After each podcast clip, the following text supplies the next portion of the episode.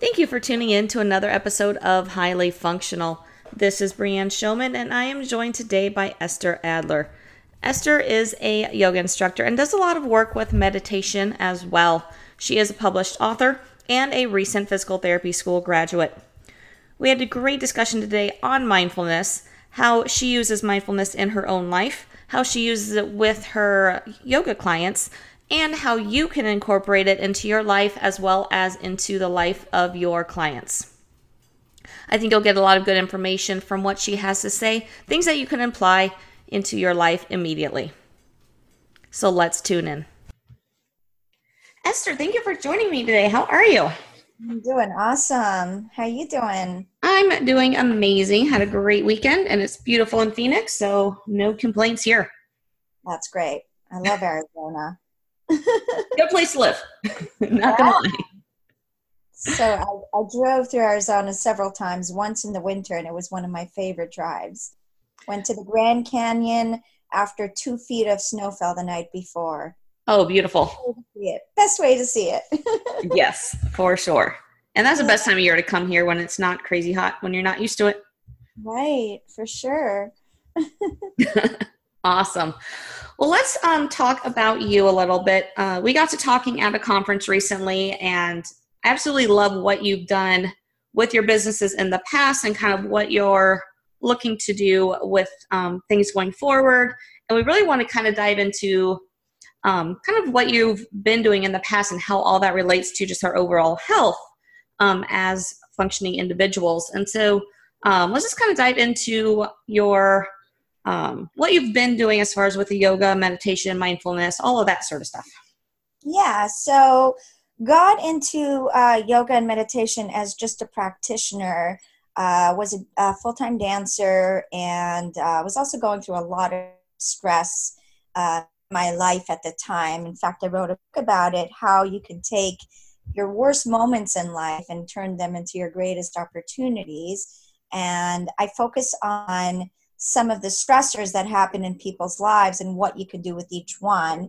Yoga and meditation was one of the fundamental ways that really helped me through those those difficult times in my life and brought me to mindfulness and, and meditation and yoga is really a moving meditation is just one of many ways where you can get to that mindfulness state where your your mind isn't running and uh, running you where you're actually now running your mind and realizing that your thoughts just kind of move through you. And if you don't take them so personally, you can really structure the thoughts and feelings that end up going through your mind and then therefore feel better and be able to create a little bit more of what you want. And so that's kind of where my journey started and um, ended up taking a lot of different kinds of classes and between the different meditations and classes and teachers that I've encountered that helped me, I created a class slash seminar um, where I began to help people uh, using some of the tools that have helped me. So, first the book came along, and then the seminars. I've since become a physical therapist, and I have found that I use a lot of those tools for many of my patients and also share them with clinicians themselves because as we know if our mind is crazy and we're freaking out over silly things and then we go and see a patient we're probably not going to serve that patient that great and that patient's going to feel it. And then you know it just becomes a vicious cycle. And then the more mindful we can be then we can also help our patients especially those dealing with chronic pain then we can I think, really serve our patient and give them additional tools that can help with their healing. So that's kind of what I've been doing and working on. Awesome. Let's um, get into the mindfulness a little bit. Let's just define it since it, the word gets thrown around a lot. We hear it a lot um, nowadays, but what does mindfulness actually mean when we're talking about it? Well, again, there's so many different definitions, right? and so what, was, what does it mean to me when I can actually be present enough where I can see the thoughts and the feelings that are going through me without actually taking it personally and be in a place where if I choose to change what's going on, I can. And it kind of gets a little bit deeper where you actually start to connect to that the person inside of you that was still around when you were two and will still be around when you're 92 and so on so that true you never changes and so connecting to that true person or that true spirit or whatever it is you want to um, use and quieting everything else down so that you can connect and then you start to kind of feel your true power because of that. So if who you are hasn't changed from the moment you were born until you die, even though you physically look different, um, your your your thoughts, your strengths, things that you might like to do change.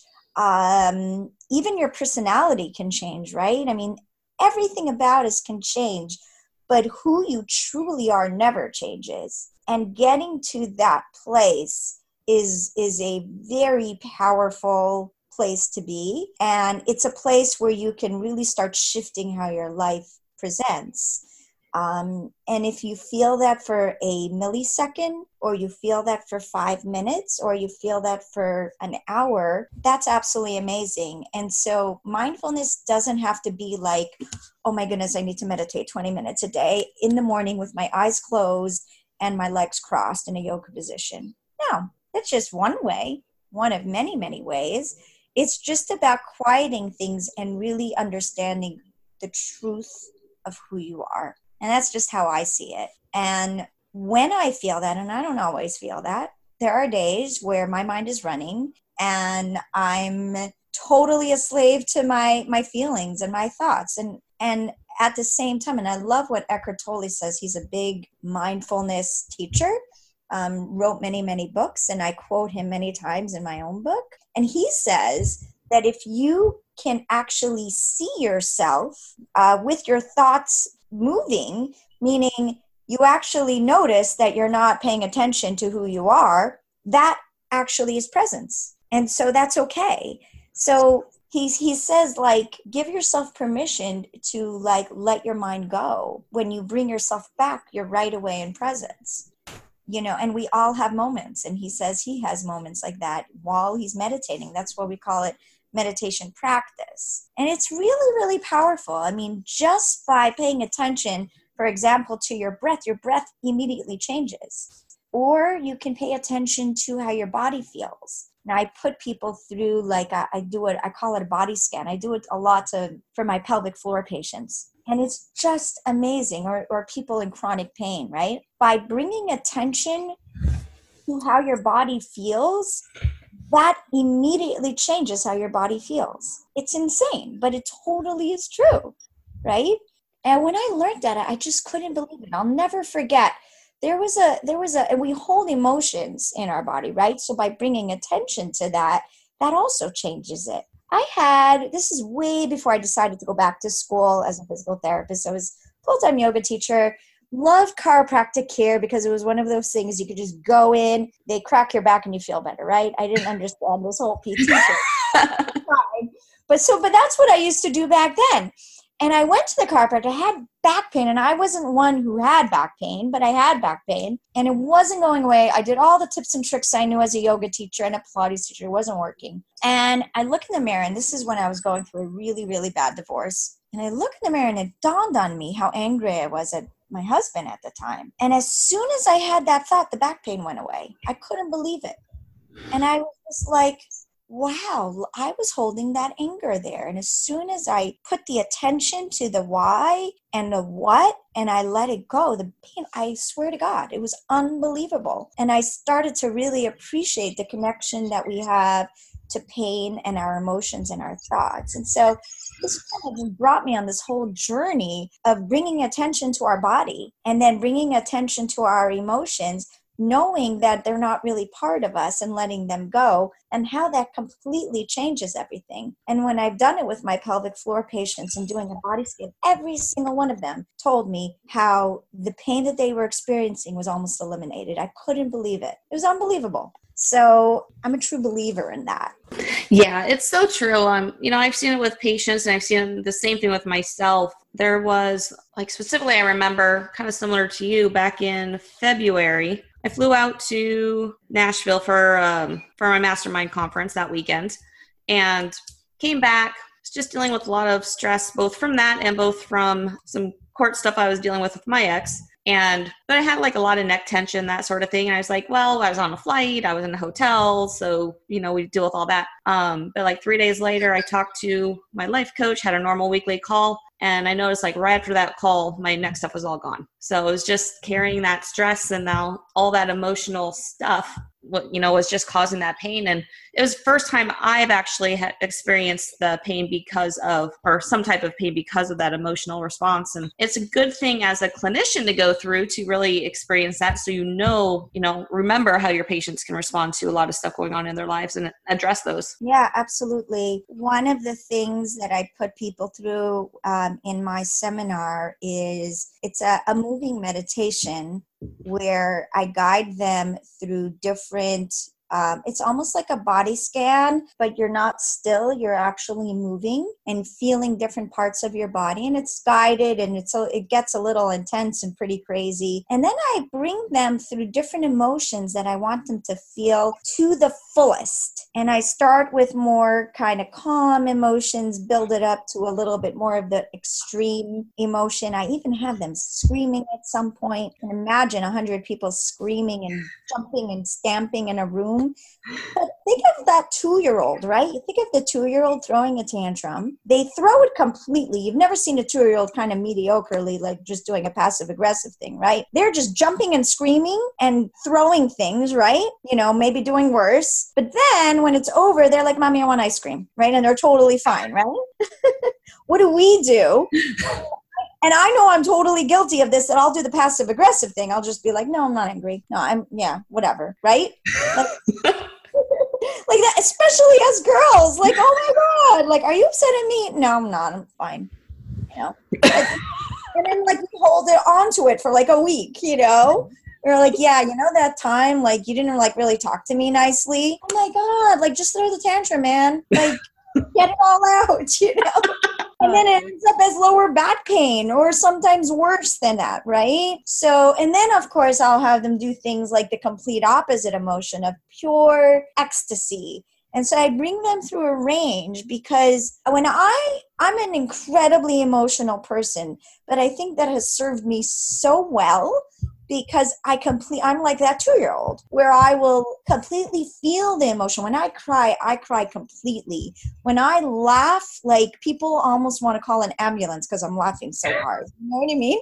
But it's like so full that I don't allow, especially what we would term negative emotions, stay in my body. And then I allow it to move through me, and then I can be more present and be more real. Mm-hmm.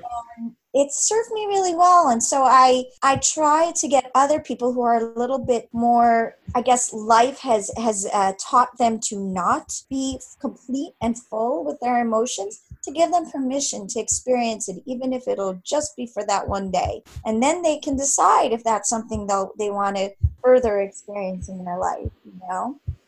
It's, just a lot of fun and, and i found it very rewarding to kind of put people through that. Yeah. that's awesome. Sounds neat it's a lot of fun. awesome.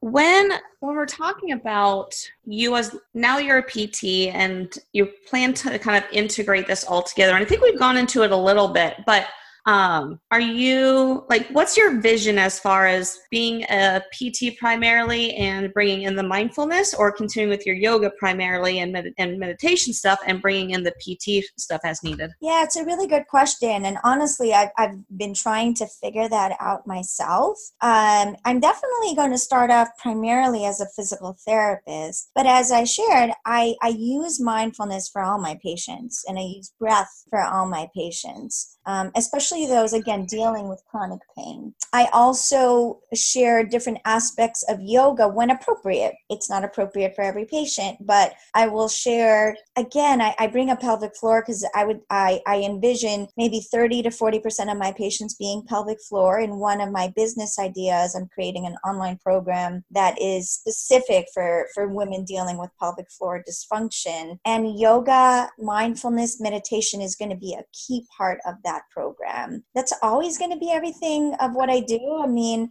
I would like to revisit those seminars that I told you about. That was like very, it was geared more for couples, but it can be, I, I can, I can gear it for women that are dealing with pelvic floor dysfunction, or I, I can create something related to chronic pain. So I can now bridge that, that physical therapy part of me now that I have and and integrate all of my past mindfulness yoga meditation work that i've done in the past. A kind of nice mold of uh, two different somewhat two different worlds but help more people because of it. Question for you with the pelvic floor and bringing in the yoga and the mindfulness meditation stuff to that. Do you find that a lot of people with pelvic floor issues are also dealing with some sort of abuse issues as well? Um, it's hard to say what the statistics are, but it is a question we ask every single patient because um, the um, exam is obviously very, it could be uncomfortable, right? We're doing an internal for almost every single person. We need to know if they've experienced some form of abuse. And at least in my experience, I would say 30% or so say yes of some sort. Most won't go into detail, and I'm not interested in the detail unless they want to tell me. Mm-hmm. But again, you know, that could be a trigger. If I were to do an internal exam, that can be a trigger for a lot of these women. And it's important, one, for me to know, but also for them to understand what we're doing, why. And if they're not comfortable with it, we don't have to do it. Mm-hmm. The, the exam just gives us more information, but we get a lot just from the subjective as well. So many times it's not that important. And obviously, for the program I'm creating, I'm not going to be doing an internal exam, right? But I will be vetting every single person that wants to join join the program through a very extensive questionnaire so that I know if they're appropriate and where they fit in. You know, um, we get a lot of information by asking the right questions and stuff. And abuse happens to a lot of people. And I would say, even though 30% say yes, I would say a lot, there might be more, and just people, they're not sharing yes with mm-hmm. us. It's a very uncomfortable question. And you know, in the beginning, I was really uncomfortable asking women. I was so uncomfortable, but I realized it's important. It's really, really important for us to know. And um, not everybody has pain pelvic pain that comes to see us, right? So, pelvic pain, we right away start to wonder, but even those that don't have pelvic pain can, can have some sort of history. Mm-hmm. I would have to say, I mean, again, you look at the statistics just in the general world, and I think I read somewhere it was like 80% or more have some sort of history. So, I'm getting 30%. I just think that maybe a lot of people are not saying yes because they don't want to. Yeah. That'd be my guess. There's a big, I mean, it's unfortunate, but there's a big stigma about it, I think, still. Oh, for sure. About admitting it. Absolutely. Well, as a, like, talking with a clinician or um, even like a, you know, a coach out there, kind of what are some tips, tricks you can give to a, someone working with a patient or a client as far as how to start addressing the mindfulness with their people with their clients. Yeah and it's funny you were mentioning coach um, you know you look at the top athletes and they do an as they do some aspect of mindfulness in their training. You know you've heard of the, these top athletes. I'm i don't know names of these top athletes. I'm so bad at names but um, you know, okay, Michael Jordan, right? I think he had said he he threw a thousand balls a day, not just shot, but like poured it in. He didn't stop until it was it was a thousand. So then there's the practice aspect. But then he talked about actually spending time thinking about scoring a thousand of those a day, right? So there was that meditation part. And you hear this all the time that a lot of times injured athletes will actually do this mental training, otherwise known as meditation, right? Where they're visualizing themselves succeeding in whatever sport they're they're they can't do.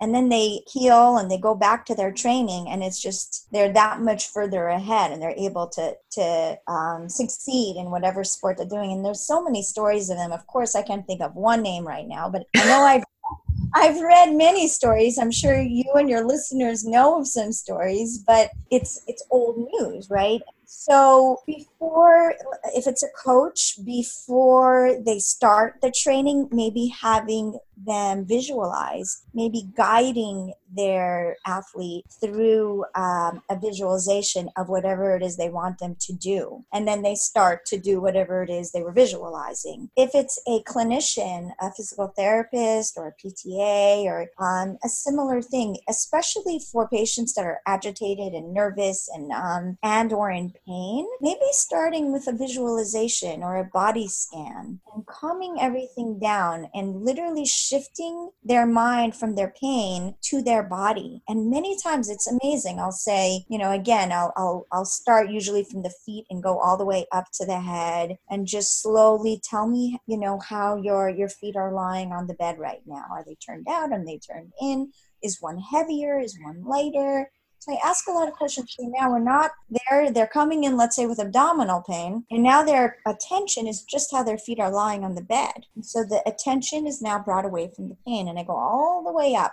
Then I get to the part where, let's say, now we're at the abdominal pain, right? So now I say, tell me, you know, how your abdominals are feeling. Maybe they might be thinking, wow, that really hurts, right? And I'm like, okay, is one side of your belly heavier than the other? Is one side lighter? Again, now starting to associate, no, it's not pain I'm focusing on. It's just other feelings. Do you feel cold? Do you feel hungry? How are you breathing? Is your breath coming from your belly? And so starting to again just shifting their mind away from I'm feeling pain to, oh, there's other sensations. I totally didn't realize, you know?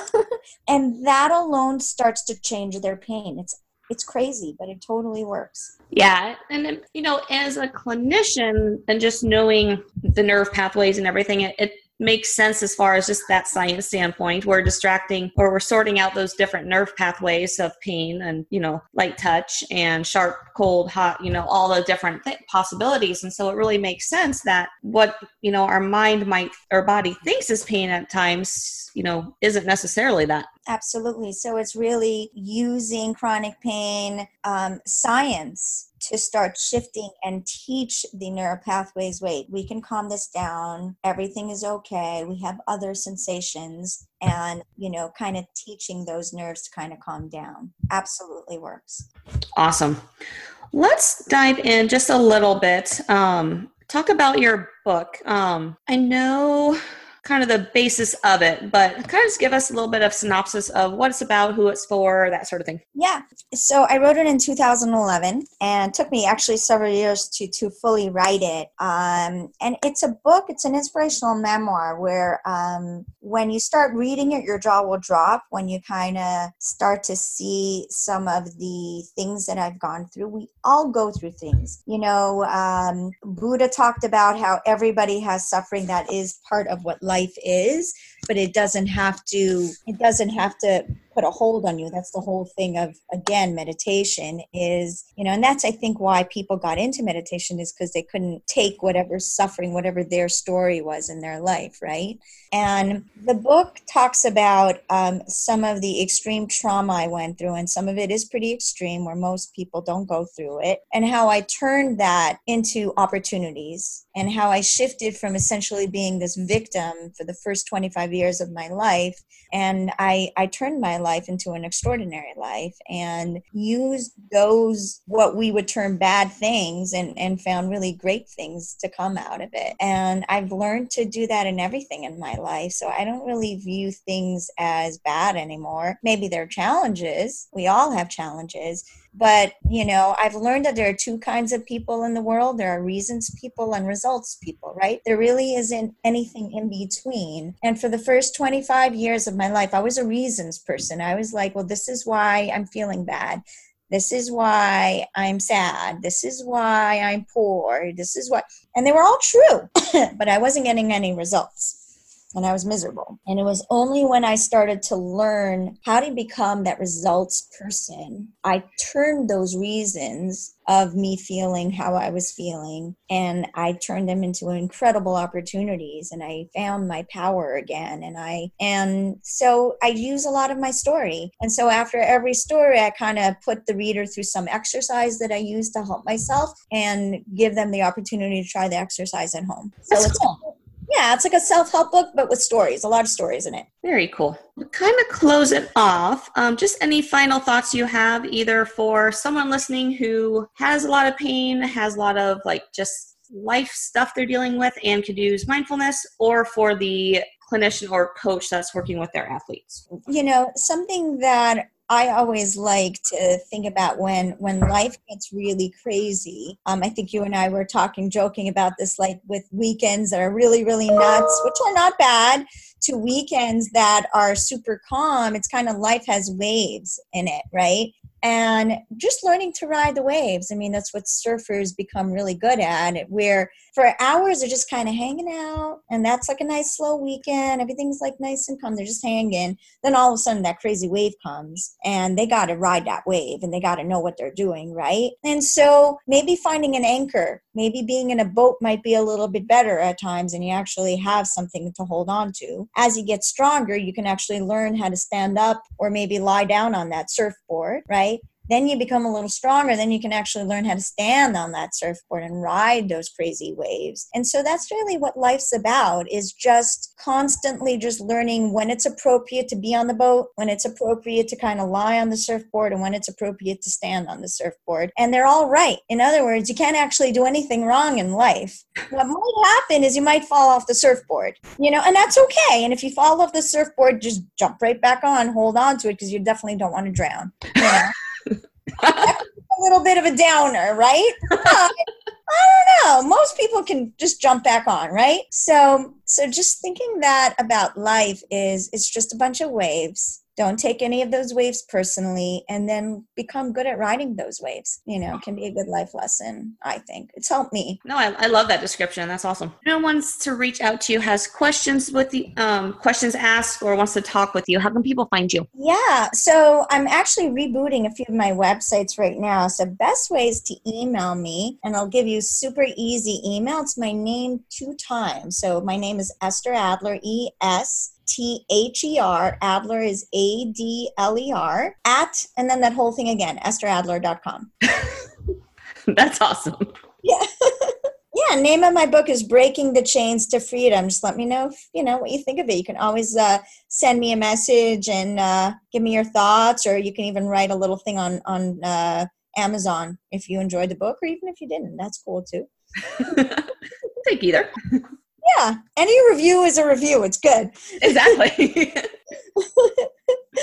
awesome. Well, I'm excited to dive into the book actually, so I'm gonna have to get it and dive into that here soon. Um, but thank you so much for your time. I'm so glad we got to have this chat, and um, I'm sure yeah. everyone else will love it too. Awesome. I'm excited. Thank you. You're welcome. And that concludes this episode of Highly Functional. I truly appreciate the time you spend to listen to myself and my colleagues share with you how to become highly functional individuals and how to be highly functional individuals. If you learned great information from this, I would love for you to share it with your friends and help them become highly functioning individuals as well. Until next time, go out and be highly functional.